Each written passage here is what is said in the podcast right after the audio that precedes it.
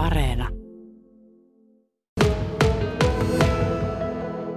No se alkoi niin kuin vuonna 78 12-vuotiaana alkoi radiosta kuulumaan tämmöistä amerikkalaista 50-luvun rockia ja tuota, siitä sitten innostui, että tämä on niin kuin mun juttu ja siitä se sitten on niin kuin laajentunut eri suuntiin 40-luvulle, 60-luvulle. Siinä on tullut mukaan sitten bluesit, rhythm bluesit, doo-wopit, soulit, karaket, kaikki mahdollinen rock-pop-musiikki, mitä Yhdysvalloissa on tehty ja sitten välillä on tietysti tullut valtameren ylikin, myös englanti tullut käytyy läpi aika tarkkaan samoilta ajoilta, että, että musiikin niin sitten on, on tänne jaotellut sille niin kuin teemoittain eri musiikkityylien mukaisesti ja vuosikymmenten mukaisesti. Että varsinaisesti mitään semmoista niin suosikkiartistia nyt ei ole, että kaikkea mahdollista, että tämä on tämmöinen pieni harrastus ja tutkimuskohde ollut. Niin onko täällä jotain erityisen rakkaita vinylejä sinulle? No kaikkihan nämä on tavallaan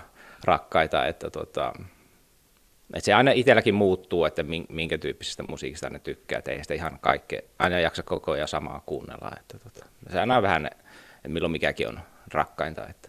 Otetaan esimerkkejä. Tässä on, että nyt on single-levyjä, niin ensin, mikä single-merkitys on mielestäsi?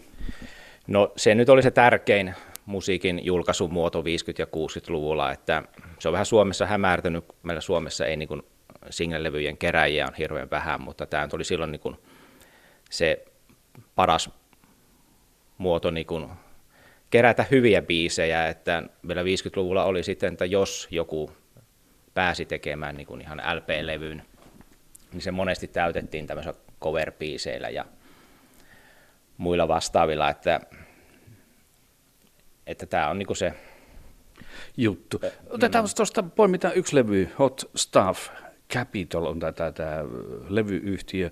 Rock Your Baby on Wanda Jacksonin esittämä kappaleen näköjään. Mitä kaikkea tämä levykarsi sulle kertoo? Me vihreä ja valkoinen levy. Joo, no jos mennään ensin tähän niin kuin keskiöön, että niin kuin Kapitolin sinkuthan ilmestyi niin tuommoisella lilan värisenä 50-luvulla, mutta tässä on sitten poikkeuksellisesti valkoinen keskiö, eli se tarkoittaa, että tämä on niin kuin promolevy, joka on lähetetty niin kuin radioasemille, kun on yritetty tästä hittiä tehdä, ja tuota, sitten tässä niin kuin, jokaisen sinkkuun on sitten kerännyt myös niin kuin sen aikakauden oikean niin kuin tämmöisen levyyhtiöpussin. Ja tässä sitten tämä pussi on aika erikoinen. Tässä lukee hot stuff, eli tällä on niin kuin, ja sitten tässä lukee alempana vielä, että an important new record by an outstanding artist. Eli, tota, eli tällä on niin kuin tehty vaikutusta sitten DJihin, että he niin soittaisi tätä. Ja sitten on vielä erikseen, jos tuosta vierestä otetaan viereinen Kapitolin promosinkku, niin tässä sitten lukee, että A New Capitol Artist, eli tämä tarkoittaa, että tämä on tämän artistin ensimmäinen sinkku tällä levyyhtiöllä. Onko Eli käsitystä... on hirveästi tarinaa yhdessä sinkussa. Ja... Kyllä, jo pelkästään. Tuota, mistä nämä olet ostanut nämä? Tiedätkö yhtään? Kyllä, me luulen, kyllä ne taitaa Yhdysvalloista noin molemmat olla. Että ja jo, sitten vielä näistä, niin kuin, näistä levyyhtiöistä, sinkkupusseista, että näähän monessa tapauksessa niin kuin vaikeampia löytää kuin itse sinkku, että ne on sitten aikanaan viskattu niin kuin roskikseen ja levy jäänyt. Niin, että saattaa, että joskus saattaa sinkkupussi maksaa 60 ja levy 10, että, jos näin niin kuin karkeasti sanotaan. Että. Miten olet kategorisoinut nämä 10 000 levyjä ja jos jotain tiettyä levyä lähdet etsimään, niin miten löydät sen? No mä olen luetteloinut nämä niin tyylisuunnittain ja tyylisuuntien sisällä sitten levyt on aakkosjärjestyksessä. Minkälaisia tyylisuuntia sulla on siinä? Siis miten se menee? No tuolla on niin erikseen omat osastot niin bluesille, rytmän bluesille, duopille eli lauluyhtyölle, soulille, gospelille, jatsille ja niin edelleen. Että niitä on aika paljon. Että. Ja se myös auttaa itse hahmottamaan sen, että mistä tyylisuunnasta mulla on paljon musiikkia, että toi on niin kuin sillä tavalla tärkeä osa-alue ja tuo vähemmän tärkeä ja näin päin pois. No miten iso osa tästä sinun levykokoelmasta on sellaisia niin sanottuja harvinaisuuksia? No kyllä, sanotaan muutama tuhat on sellaisia, että ne on niin alkuperäisiä painoksia 50-luvulta tai 60-luvulta. Että. Mikä on euromääräisesti arvokkainta? Missä hintaluokissa ne liikkuu suurin piirtein? No sitten kun mennään tämmöisiin vähän harvinaisempiin levyihin, niin, levyihin, niin se on sitä aina vähän hankala, koska sitten kysyntääkin on vähemmän, että jos on hyvä tuuri, niin useita tuhansia, jos on niin kuin aikaa myydä ja etsiä se oikea ostaja, niin tota, kyllä se sieltä aikanaan sitten löytyy. Että. Minkäs verran teet sitten kauppaa, että myytkö itse levyjäsi vai hankitko pelkästään aina lisää vaan? No jonkin verran päivitän kokoelmaa, että jos löytyy parempi versio jostakin tai, tai sitten on niin huippukuntoiset alkuperäiset levy, niin tota sitten tämmöinen uusinta painos saattaa lähteä pois. Ja, ja sitten tietysti ainahan pikkasen musiikkimaku muuttuu, sitten huomaa, joku menettää niin merkityksestä, ei toi enää kolahda, niin se lähtee sitten kanssa kiertoon. Että.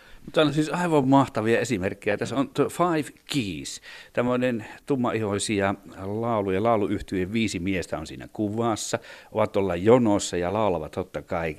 Vasen käsi on tällainen eh, tuonne kameraan päin. Mutta sitten ensimmäisen laulajan eh, käden oikea sormi on jäänyt ikävästi kuvaan, että tästähän tulee se vaikutelma niin kuin olisi sepallus auki. Okei, tämä on julkaistu ja sitten siitä on aivan sama levykansi, mutta sitten toisessa kannessa tuota sormea ei enää näy. Joo, tämmöinen vahinko pääsi levyyhtiölle käymään, että siinä voi kuvitella, että mikä se tuota pilkistää tuota sepaluksesta, vaikka peukalo sillä varmaan on, että tuota, se sitten kiireellä vedettiin levyt pois markkinoilta ja tuotiin ihan samanlainen putsattu kansi esiin, missä ei sitten enää niin peukalo pilkota. Tota, kumpi näistä on arvokkaampi sitten tai harvinaisempi näistä levykansista? No tietysti helposti voisi kuvitella, että se on tuo pilkottava kansi harvinaisempi, mutta se oli siinä vaiheessa jo levinnyt sitten kaikkialle ympäri Yhdysvaltoja ja tota, se oli myynyt minkä myi ja sitten kun tämä uusittu versio, siistitty versio, sensuroitu versio tuli markkinoille, niin eipä sitä enää ostajia juuri ollutkaan. Eli tässä tapauksessa se on niin jopa huomattavasti harvinaisempi tämä siistitty versio. Aivan niin. Ja tämä on Capitol Recordsin, eli Joo. ison levyyhtiön julkaisema. Joo, ja sen, ja sen takia just, että se oli Capitolin toimesta levinnyt jos olisi joku pienempi levyyhtiö ollut, niin niillä markkinat oli monesti paikallisia, että ne saattoi toimia vain länsirannikolla tai itärannikolla tai jonkun osavaltioalueella, että se olisi ollut paljon helpompi tehtävä vetää markkinoilta, mutta kapitolilla se ei ollut ihan niin helppo tehtävä. Minkälainen tarina siirtyy, liittyy sitten tähän seuraavaan? LP, pitkä soitto on sekin tuossa taitaa. Ja siinä on sitten viisi tumma-ihoista naislaulajaa ja tällaisissa, onko ne joku sisäkköasussa, valkoiset hanskat ja tuommoinen vaaleanpunainen puku päällä. Joo, juuri näin, että tämä on Chantels-niminen nuorien mustien naisten muodostama lauluyhtye, End-levyyhtiöllä, joka toimi New Yorkissa, ja tota, heillä oli yksi iso hitti, Maybe-niminen biisi, ja tota, pääsivät ihme kyllä tekemään jo vuonna 1957 LP-levyyn, ja tota, tämä kansi sitten, niin tämä syksyllä 57 tuli markkinoille, ja, ja, ja voi tietysti kuvitella viisi mustaa naista, että se on voinut olla vähän hankala myydä tuolla etelän osavaltioissa, ja, eli jos nuori valkoinen kiikuttaa tämmöisen levyn kotiinsa, niin kaikki vanhemmat ei välttämättä olleet kovin ilahtuneita. Ja toisaalta niin kuin mainitsit, että kun heillä on tuommoinen sisäkön asu päällä, niin sitten tämmöiset niin integroituneet mustat ei myöskään tykännyt tästä asusta, että tässä niin kuin mustat esitetään vain palvelijoina. Eli tämä, tämä levykansi oli markkinoilla kuukauden pari, ja sitten jouluksi 57 tuli niin kuin ihan vastaavalla sisällöllä levy markkinoille, jossa sitten on kaksi valkoista nuorta jukeboksi äärellä. Niin sen katsottiin sitten myyvän paljon paremmin, ja jos tästä harvinaisuudesta puhutaan, niin tota, jos on karkea heitto, että tätä sisäkköasusta levyä on hyvä, jos tuossa kunnossa vielä saa löytää, ja sitten tämä toinen, niin se nyt on semmoinen kympiarvoinen, koska sitä myytiin sitten aika paljon. Että.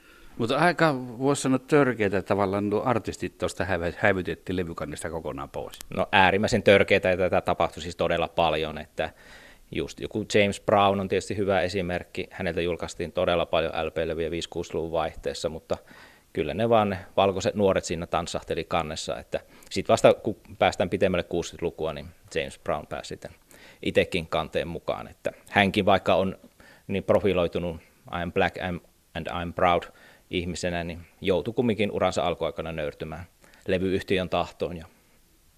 Entäs Billy Ward and Dominoes? Joo, sitten puhutaan siitä, että miten niin levystä tulee harvinainen, niin, niin, niin silloin 50-luvun alussa vuonna 50, 55 lähinnä musiikki julkaistiin singleinä tai savikiekkoina.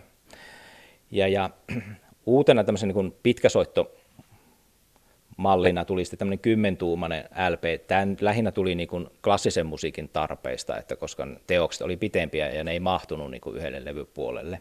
Ja sitten pikkuhiljaa alkoi sitten myös pop-rock-musiikissa yleistyä tämä kymppituumainen muoto. Ja sitten niin kuin King-levyyhtiö, joka toimi tuolla Ohiossa, niin päättivät sitten, että ruvetaan mekin julkaisemaan kymppituumaisia LPitä.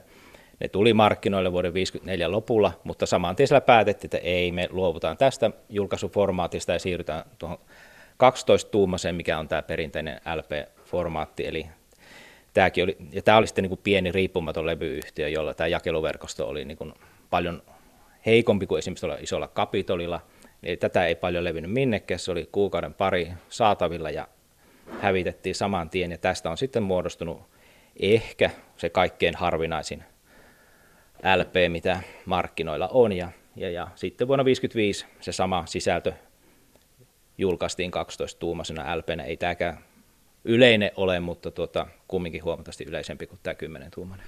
Vaan oliko tuo on harvinaisuus sitten. Mistä saa tietoa tänä päivänä sitten, jos tämmöisen levynkeräilyharrastuksen kipinän saa itsellensä, niin netistä varmasti miljoona saittia on, mutta tuota, onko ne kaikki luotettavia? Mikä tämä maailma on?